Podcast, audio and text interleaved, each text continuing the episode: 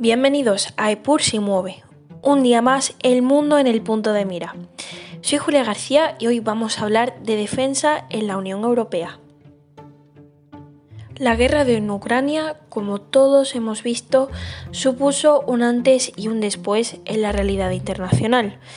Antes de este supuesto veíamos cómo el liderazgo europeo cambiaba tras la ida de Merkel y es que Merkel dejó un vacío que muchas personas quisieron que Macron llenase. Vemos cómo esto no ha sido así. Macron defendía una Europa fuerte e independiente, capaz de sostenerse sin el escudo estadounidense que la protegía. Se hablaba de una nueva perspectiva en torno a la defensa europea, cambios en los tratados, la creación de un apoyo militar más evidente y sin embargo, cuando la guerra volvió a Europa en 2022, estos diálogos de proyectos de independencia militar desaparecieron. Algunos incluso veían estas ansias de autonomía como algo naif y lejano. Sin embargo, después del ataque a Ucrania, la Unión Europea ha tomado las riendas en muchos asuntos claves. La Unión Europea usó financiación común para equipar al gobierno ucraniano con armas a través del Fondo Europeo para la Paz por un total de 3.600 millones de euros y Alemania se vio dividida ante su posición tradicionalmente pacifista y asignó 100 millones de euros adicionales a su presupuesto de defensa. Y también, como vimos en un episodio anterior, Dinamarca se unió a la política común de seguridad y defensa y Finlandia, por su parte, entró en la OTAN, acabando con su papel neutral ante ciertos conflictos. Estas posturas parecen reforzar esa idea de una nueva política de seguridad europea. Y es que parece que la Unión Europea no quiere repetir ciertos fracasos, como fue el caso de la guerra en los Balcanes. Ahora bien, la estructura actual de la Unión Europea permitiría un avance en este sentido, esa creación del ejército europeo que muchos han comentado. La política colectiva de seguridad y defensa, incluyendo el desarrollo gradual de una defensa común, es considerada una parte esencial de la política exterior y de seguridad de la Unión Europea, según el Tratado de la Unión Europea en los artículos 24 y 42. Por lo tanto, una futura Unión Europea de Defensa debe estar estrechamente vinculada a una política exterior y de seguridad común operativa. Para lograr, esto es necesario revisar las disposiciones existentes y otorgar también mayores poderes al representante de la Comisión Europea, además de fomentar formas de coordinación diferenciada entre los diferentes Estados miembros y es que esto permitiría que la Unión Europea implemente iniciativas políticas en común, así como aquellas iniciativas de los países que estén dispuestos y capacitados para actuar en asuntos claves de política exterior. Pero, ¿cuál ha sido el mayor obstáculo hasta ahora?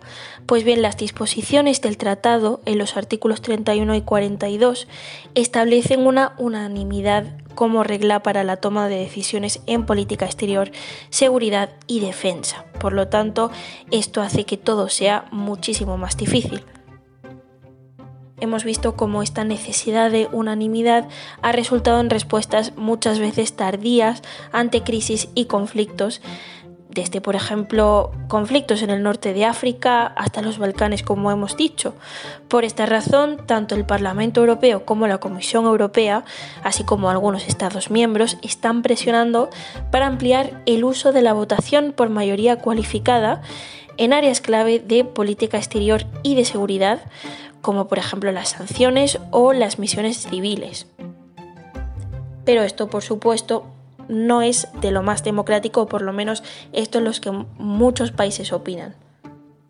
Sin embargo, vemos cómo podría ser valioso explorar opciones de votación por mayoría cualificada o la posibilidad de que un Estado miembro se abstenga sin bloquear del todo todas estas tomas de decisiones.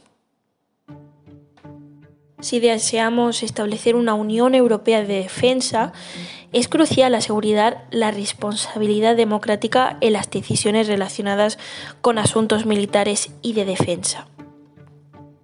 Esto no se puede únicamente lograr a través del control parlamentario a nivel nacional, sino que también requiere fortalecer los poderes de información y consulta del Parlamento Europeo, según lo establecido en el artículo 36 del Tratado de la Unión Europea. El poder más efectivo del Parlamento Europeo es decir, el poder presupuestario, también debería ampliarse para incluir asuntos militares y de defensa. Esto implica que los gastos operativos de las misiones militares se incluyan en el presupuesto común, algo que actualmente está prohibido por el Tratado, el Tratado de la Unión Europea, el artículo 41. Una reforma de este estilo también facilitaría un reparto algo más equitativo de la financiación entre los Estados miembros con el fin de garantizar una respuesta oportuna y eficaz a los conflictos y crisis, tanto dentro como fuera de Europa, es necesario racionalizar la estructura de defensa europea y establecer una cadena de mando clara. Aunque por supuesto aún estamos a la espera de esta creación de un ejército europeo, es importante trabajar hacia este objetivo que implica la creación de un Consejo de Ministros de Defensa europeos como autoridad política, así como un cuartel general plenamente funcional en Bruselas para ciertas operaciones militares, no solo para misiones no ejecutivas. También hace falta contingentes militares nacionales que estén disponibles para su despliegue bajo la autoridad de la Unión Europea. En este contexto, el Comité Militar de la Unión Europea podría desempeñar un papel clave tomando decisiones estratégicas y contando con el respaldo del Estado Mayor de la Unión Europea. Asimismo, la Agencia Europea de Defensa debería transformarse en una agencia de armamento europea. Actualmente, las inversiones en defensa por parte de la Comisión se rigen por lógicas de mercado, en línea con su papel de aprovechar este potencial de mercado único de la Unión Europea.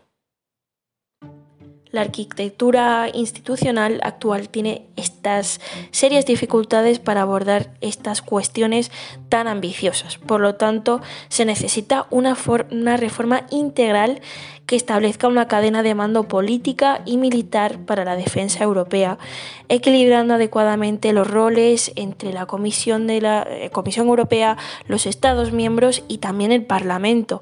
Esto finalmente permitiría a la Unión Europea invertir estratégicamente en defensa a lo largo del año pasado, el Parlamento Europeo, de hecho, emitió una resolución en la que instaba al Consejo Europeo a dar inicio al proceso de revisión de los tratados de la Unión Europea con el objetivo de otorgar mayores poderes a la Unión en el ámbito de defensa. Esta propuesta, sin duda, está sobre la mesa. Los tratados vertebran a la Unión Europea y sin una revisión de estos textos, por supuesto, todos estos proyectos serían completamente inviables. También es difícil ver una solución que no implique despertar esta adversión hacia la cesión de más poderes para la Unión Europea, sobre todo desde ciertos sectores muy euroescépticos, como hemos visto ya. Implicaría tener un rumbo común de todos los Estados miembros, algo que no se ve realista en estos momentos. Tal y como hemos visto, las esperanzas por avanzar en materia de defensa se renuevan siempre que pasa algo o que Moscú decide mm, actuar y parece que esto no va a cambiar de la noche a la mañana. En los próximos años resultaría inconcebible incluso mantener relaciones comerciales como han hecho algunos países hasta ahora. Alemania, es el caso de Alemania que ha sido muy dependiente de Moscú. La percepción abrumadoramente unánime de los países europeos es que Rusia siempre va a representar una amenaza y es que su comportamiento agresivo hacia los Estados miembros y las instituciones europeas se ha encarnado en diversos ámbitos. Un ejemplo reciente es el ciberataque al Parlamento Europeo después de que Rusia fuese clasificada como un Estado patrocinador del terrorismo. Estos eventos parecen ser solo el comienzo de conflictos híbridos por parte de Rusia. Parece hacer frente tanto a los ataques directos como a las implicaciones para la seguridad europea. Se requiere una estrategia basada en dos pilares fundamentales. Fortalecer la resiliencia en todos los ámbitos, como las infraestructuras críticas y la sociedad civil, y desarrollar una estrategia a medio y largo plazo para contener a Rusia. Para concluir, diremos que en efecto se ha, reafirmado la importancia de la OTAN y se han evidenciado las divergencias de prioridades entre los Estados miembros. Y puede existir el riesgo de que las metas establecidas de esta independencia defensiva de la Unión Europea pierdan relevancia en cuanto a la integración de la defensa dentro de sus propias estructuras. Sin embargo, vemos como para lograr un fortalecimiento efectivo de la defensa europea, los europeos deben evitar caer en la trampa de debatir sobre una posible competencia entre la política común de seguridad y defensa y la OTAN. En su lugar, yo sinceramente creo que es fundamental comprender que esto puede ser una oportunidad para mejorar la complementariedad entre ambas instituciones dentro de un espacio europeo de defensa. Esto es todo por hoy. Muchas gracias por acompañarnos una vez más aquí, siempre en Epur se mueve.